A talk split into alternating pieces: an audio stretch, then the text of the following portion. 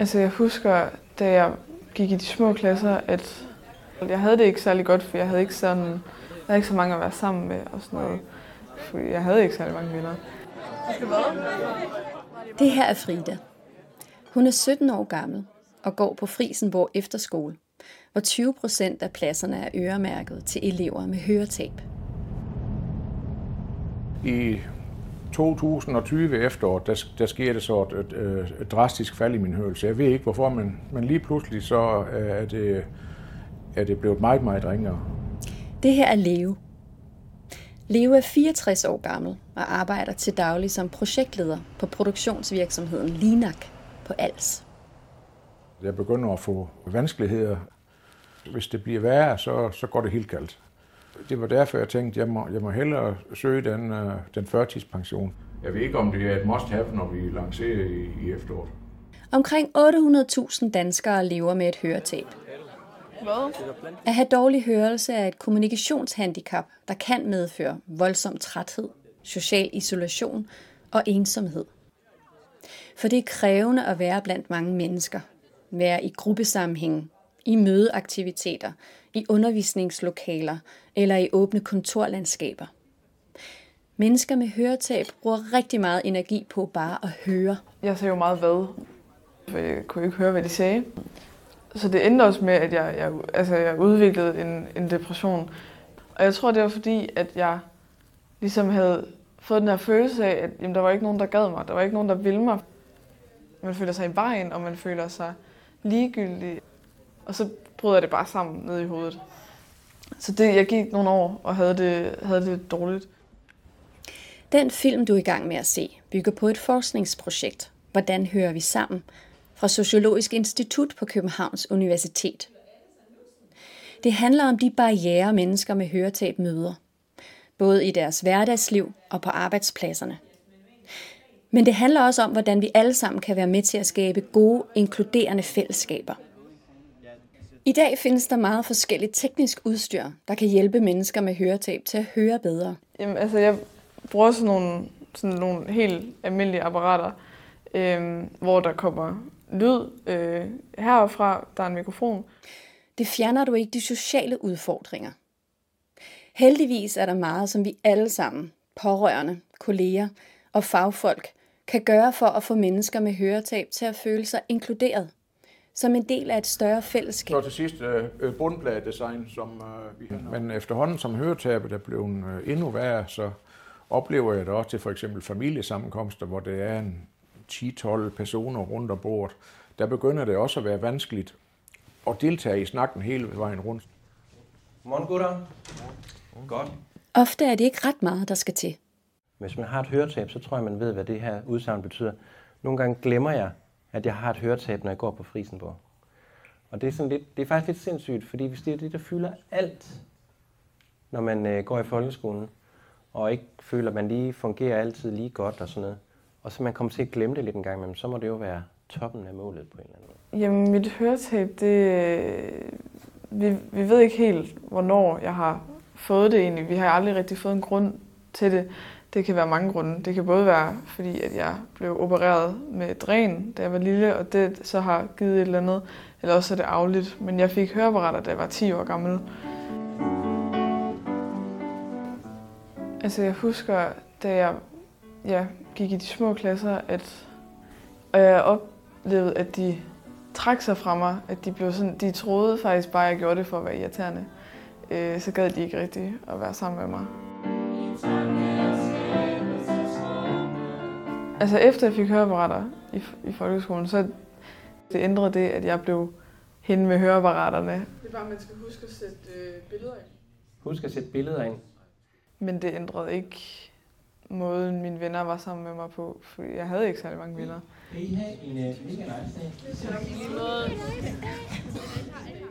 Allerede i de små klasser hører Frida om Frisenborg Efterskole, og hun ved med det samme, at der vil hun hen. I august 2021 starter Frida i 9. klasse på FUS, som det også kaldes, hvor hun er i de næste to år. Ikke fordi jeg havde brug for noget fagligt, som hun siger, men for at indhente alt det sociale, hun har tabt. Det skal vise sig at blive et afgørende vendepunkt. Den største forskel på efterskolen, altså Frisenborg og min folkeskole, det er helt klart, at jeg føler mig meget mere forstået her. Jeg skal ikke hele tiden altså, føle, at jeg er en undskyldning for mig selv. Der var tidspunkter i folkeskolen, hvor jeg simpelthen sagde til folk, jeg er virkelig, virkelig ked af det, men jeg kan simpelthen ikke gøre for det. Jeg kan ikke høre, hvad du siger. Er du sød og, og gentage og sådan noget. Og det er jo vildt at tænke på, at jeg har siddet og skulle undskylde for noget, jeg ikke kan gøre for. Men det har jeg gjort. Jeg har simpelthen haft det så dårligt over, at de skulle tage hensyn til mig. Men når det bare ligger som noget helt naturligt her, jeg føler mig jo bare, jamen jeg føler mig jo bare almindelig, øh, og ligesom alle andre. Det er virkelig tæt på. Det er sådan noget 7,99. Ja, jeg føler mig forstået, jeg føler mig velkommen, jeg føler, at, at folk de godt vil mig. Også selvom man ikke er bedste venner med alle, så det er stadig det der med, at de vil godt tage det hensyn, jeg har brug for. På Frisenborg Efterskole er alle klasselokaler født med ordentligt høreudstyr. Det bliver som det mest naturlige taget frem i alle timerne af både lærere og elever. Der er masser af lysindfald, og eleverne sidder, så alle kan se hinanden. Oftest i hesteskoform. Nej, det gjorde det heller ikke sidste. Altså i det her lokale? Ja. Alle undervisere ved desuden godt, at de ikke skal stille sig imod, men i medløs, så man kan se deres mimik. Mikrofonerne gør desuden, at alle ved, hvem der har ordet, og hvor man skal rette sin opmærksomhed hen. Jeg snakker, jeg snakker. Nej. Prøv at blive ved. Ja. Jeg tror heller ikke, de andre skal sige så meget i dag, så selvom det er mm. ikke virker. Rammerne og også det med høreudstyret, men også bare stemningen. Man kunne bare mærke, at, at du måtte godt, du behøver ikke at pakke dig ind. Du må godt være dig selv.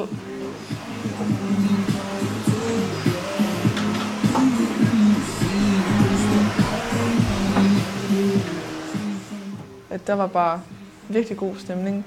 Og så er det jo bare en kæmpe bonus, at jeg jamen, får hjælp øh, med høreudstyr og sådan noget, uden at jeg egentlig skal bede om det. Det er der bare. I starten af hver eneste efterskoleår gør lærerne meget ud af at tale med alle eleverne om, hvad det vil sige at have et høretab. Rent praktisk, men også hvilke følelser, der kan være forbundet med høretabet. Tanken er at fjerne tabuet, vække nysgerrigheden til hinanden og kickstarte følelsen af fællesskab. Og faktisk går det ret hurtigt med, at de hørende elever lærer de ofte små ting, der skal til for at inkludere eleverne med høretab. Også for Fridas ven, Frederik Skat Christensen. Jeg tror, noget jeg sådan blev meget bevidst om ret hurtigt var sådan, at øh, mange med høretab er gode til sådan en mundaflæse. Og det er sådan, altså så kan man sidde, hvor, altså du, kan ikke, du siger ikke noget, men de kan bare sådan høre, hvad du siger, fordi de bare læser din mund og sådan noget. Og, og der blev jeg også meget opmærksom på, at hvis man bare vender sig mod dem, man taler med, at hvor meget det egentlig gør, for at øh, de ligesom kan deltage i samtalen. Sidste år gik Frederik på en anden efterskole, og han siger, at man på Frisenborg er mere opmærksom på at tage hensyn til hinanden. Alle får lov til at tale ud, og man, man taler ikke i munden på hinanden, og det er meget mere sådan overskueligt i det. Alle sådan venskaber her er bare, det er lidt, man ser ikke rigtig på noget, man ser ikke, om du har høretab, eller om du går i 9. eller 10. eller altså, hvad du egentlig gør. Det er lidt som om, det er bare, hvis man klikker med hinanden, så er det bare sådan der. Jeg tror, at det vigtigste, man kan gøre, når man arbejder med unge mennesker med et høretab, ja, teknikken skal virke, høreapparaterne skal fungere, CE'et skal være der. Man bliver nødt til også at forstå, at det her unge menneske sidder med nogle, kan sidde med nogle følelser af, hvordan man er en del af et fællesskab. For eksempel, hvis der bliver sagt en joke, og man ikke fatter pointen, når man siger, øh, giver du lige gentage pointen? Eller man ikke forstår, hvad der bliver sagt, hvis det bliver visket eller sådan, så kommer man hurtigt til at vende det en af, det er nok mig, de visker om. Og det vil sige, der, op, der kan i hvert fald være risiko for, at der opstår sådan nogle øh, selvværdsmæssige øh, problematikker, eller hvordan skal jeg egentlig gøre for at være en del af fællesskabet. Okay, der er et unge menneske her, der, der, der har brug for at blive lyttet til og, og blive guidet i, hvordan man indgår i fællesskabet. Det er måske i virkeligheden det, der gør, at man bliver et stærkt unge menneske med høretab. Hvis du skal 2,7 på 7, Divideret med en. Jeg synes, det er svært, fordi at man både skal bruge energi på at høre, hvad de siger, men samtidig så skal du også bruge energi på at skabe en mening. Altså, så skal du lige have det med, hun har sagt, så skal du lige have det med, han har sagt. Øh, og så, så, ja, så kan det nogle gange godt klappe ned, fordi der er simpelthen er så meget at holde styr på. Frida fortæller, at hun på Frisenborg i langt højere grad føler sig som en del af et større fællesskab, men at hun stadigvæk bruger meget energi på bare at høre, hvilket gør, at hun hurtigere bliver træt. Hun har derfor brug for mange daglige pauser, hvor hun lige zoomer ud. En, en pause for mig er seriøst bare at sidde ned og lave noget, jeg ikke behøver at tænke særlig meget over. Øh, jeg kan sidde og strikke, eller jeg kan sidde på min telefon, eller whatever. Det er mere det der med, at jeg ikke har så mange ting, jeg skal forholde mig til. Fordi der foregår så meget op i hovedet, at så, det, en- så har jeg brug for de der fem minutter, hvor man bare lige slapper lidt af, og så har du lidt mere energi til at komme ud og, og høre igen. Men særligt den fælles fordybelsestime hver dag fra 18 til 19, hvor alle elever opfordres til at tage tid kun med sig selv, er helt essentielt for Frida. Jeg går ikke glip af noget. Altså, jeg, vi sidder alle sammen bare lige og køler lidt af, og så øh, ja, kan vi være sammen igen. Fordi at man nogle gange godt kan være lidt bange for, at nu tager jeg en pause, som jeg egentlig har brug for, men jeg er bange for at gå glip af noget. Øh, her, der skal man ikke bekymre sig om det. Der, øh, der gør alle det. Jeg skal på gym- gymnasiet, og så ved jeg faktisk ikke helt, hvad jeg skal. Øh, jeg vil gerne arbejde med mennesker, øh, noget socialrådgiver og pædagog. Der er rigtig mange ting galt med mig, faktisk. Jeg har cøliaki, jeg har høreapparater, jeg har briller. Det er lidt mærkeligt at skulle væk fra Frisenborg efter to år, fordi det er jo ligesom et, et safe space, kan man sige, øh, i forhold til høretab, at jeg, jeg, behøver, jeg behøver ikke forklare så meget, det er der bare. Så det der med at skulle, øh, skulle ud til noget, til noget nyt, til nogen, der ikke aner, hvad det her handler om, som man skal til at forklare igen, det har jeg selvfølgelig været lidt, jeg er selvfølgelig nervøs for, hvordan de kommer til at modtage det.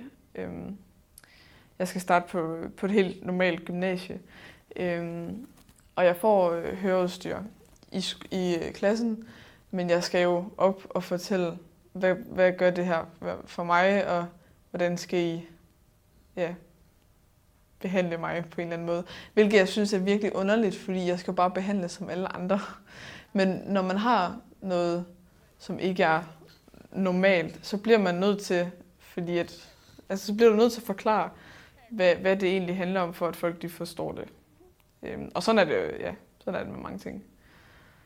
Øh, så jeg, jeg, ja, jeg er da nervøs, men jeg har også bare jamen, opbygget sådan en, en, en sådan stor selvtillid herfra, at jeg tænker, at hvis de gerne vil mig, og hvis de gerne vil lære mig at kende, så skal de nok også altså, gøre det. Jeg har været sådan lidt til dem, der skulle lave høreudstyr, jamen, kan vi godt få eleverne til at bruge de der mikrofoner? Kan jeg godt forlange det af dem? Hvor de siger, det kan du, det kan du godt, fordi hvis de gerne, altså, hvis de gerne vil have dig med, så gør de det gerne. Øhm, ja, så det har, det har gjort, at jeg er lidt mere sikker på, på mig selv. Altså, jeg, ja, jeg er blevet Frida, i stedet det lyder virkelig kliché at sige, men jeg er blevet, ja, jeg er blevet Frida i stedet for hende med, med høreapparaterne.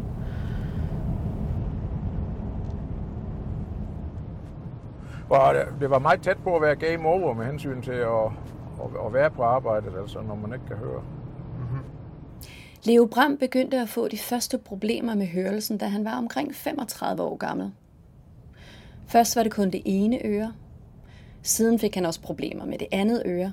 Og til sidst var der bemærkelsesværdigt mange informationer, især i mødesituationer, som han gik glip af.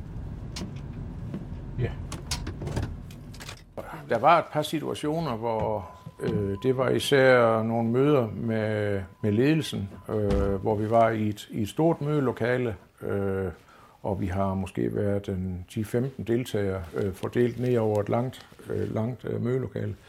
Øh, der var der nogle situationer, hvor jeg øh, var oppe ved tavlen og præsterede, og ikke, ikke kunne høre spørgsmålene dernede fra. Han, han er jo projektleder, så han er jo til sådan nogle øh, projektkomitémøder og sådan noget, skal præsentere for vores topledelse, hvor jeg også lagde mærke til, at der var nogle ting, han ikke lige altid fik med, når der blev spurgt ind til eller andet, eller skulle i hvert fald gentages. Øhm, så det er nok sådan, jeg har mest har tænkt over det. Sådan i, i en-til-en dialog har det ikke været, været på det samme niveau. Men for eksempel afdelingsmøde, der, der kunne han også godt... Øh, der har jeg sådan tænkt over, at han var måske lidt mere fraværende end, end de andre. Jeg prøver at ignorere det lidt, men jeg kan, jeg kan godt fornemme, at det, det er noget turbulens dernede. Øh,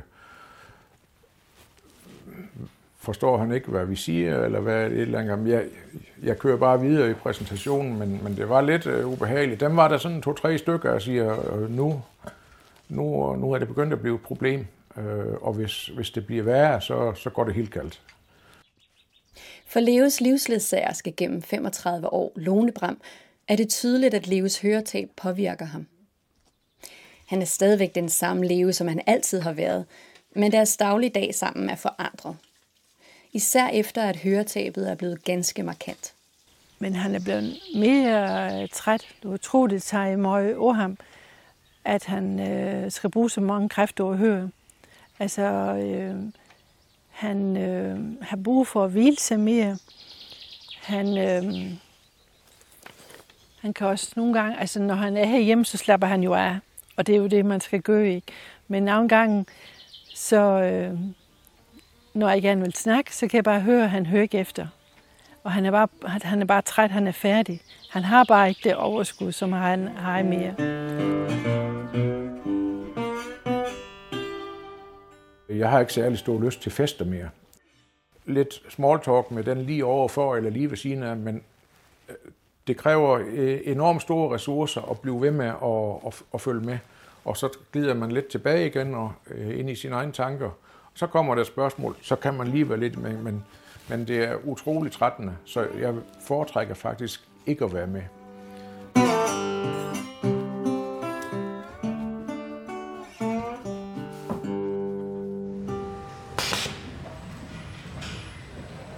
Altså på min arbejdsplads, der, der fungerer det øh, rimelig godt nu, efter jeg har fået de hjælpemidler.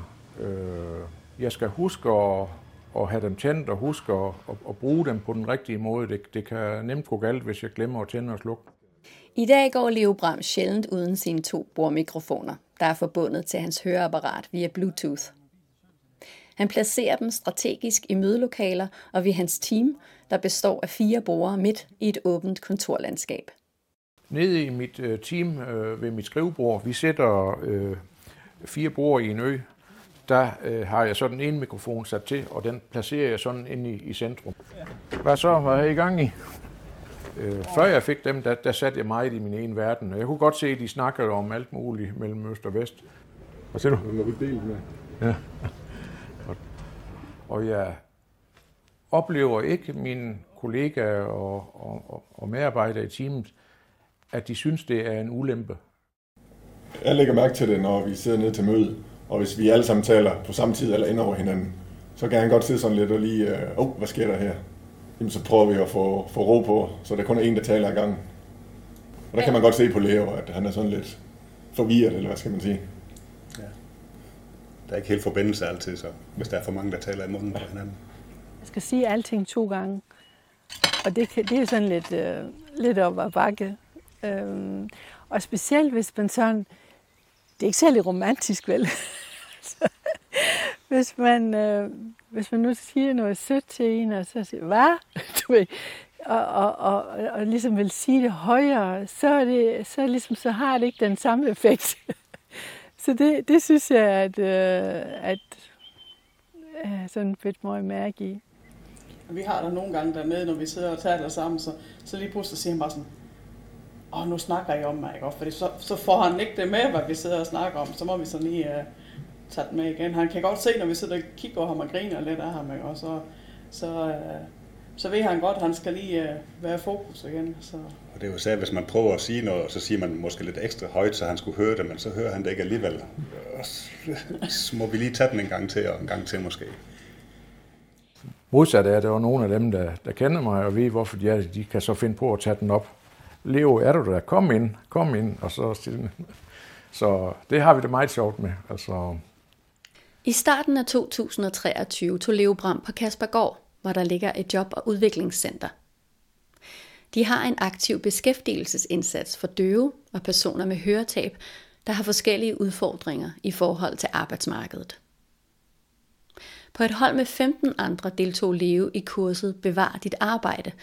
Her fik han viden om alt lige fra akustik og arbejdsmarkedslovgivning til stress og tekniske hjælpemidler. En af de rigtig gode ting, det var på det første kursusdel, hvor jeg fik fortalt, at der faktisk findes nogle høreapparater, som var endnu bedre end dem, jeg havde, og har en, en meget højere forstærkning, end det jeg kom fra.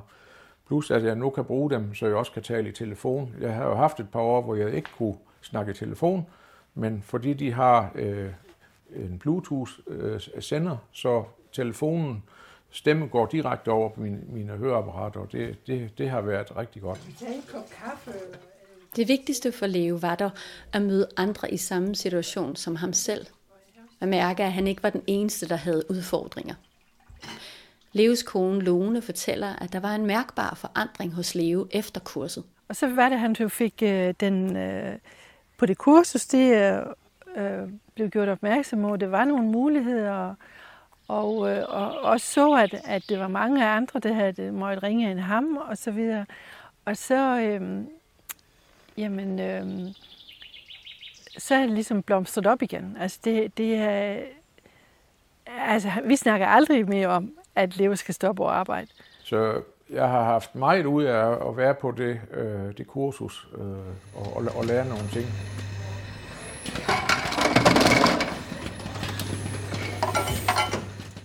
For Leo-chef Kenneth Jessen er det blevet tydeligt, at der faktisk ikke skal så meget til for at sikre sig, at ens medarbejder eller kollega trives på arbejdspladsen.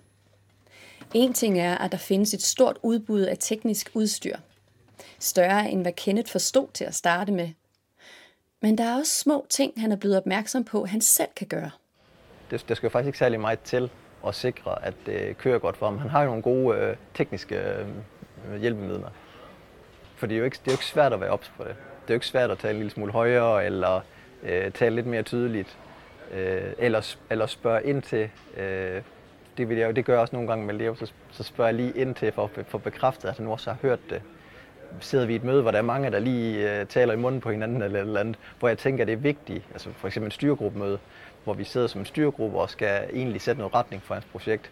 Hvis der er lidt for meget at snakke i munden på hinanden, så spørger jeg ham lige ind, forstod du, hvad der, var, der blev sagt her, eller er du enig i, at det var det her, vi skal gå, gå eller at vi vil gerne have, at du kører den her test her. Øh, og så er det jo med at finde ud af, hvordan kan man så bedst muligt øh, støtte ham i det. Er det, at Leo han øh, tager på noget høretabskursus øh, og får nogle, nogle teknik og nogle redskaber til, hvordan han kan håndtere det, eller er det, at vi prøver at gøre noget lidt anderledes til, til nogle møder? Det, det er jo så bare det. Det er jo, det er jo, det er jo let at gøre. Jeg har ikke oplevet det som øh, sorg. Det er heller ikke noget, der jeg, øh, jeg render rundt og er deprimeret over, eller sådan noget. Jeg synes, jeg har øh, øh, lært at leve med det egentlig. Øh, man kunne godt have forestillet sig, at det, det, ville, det ville give noget øh, depression, men det, det synes jeg ikke, det har.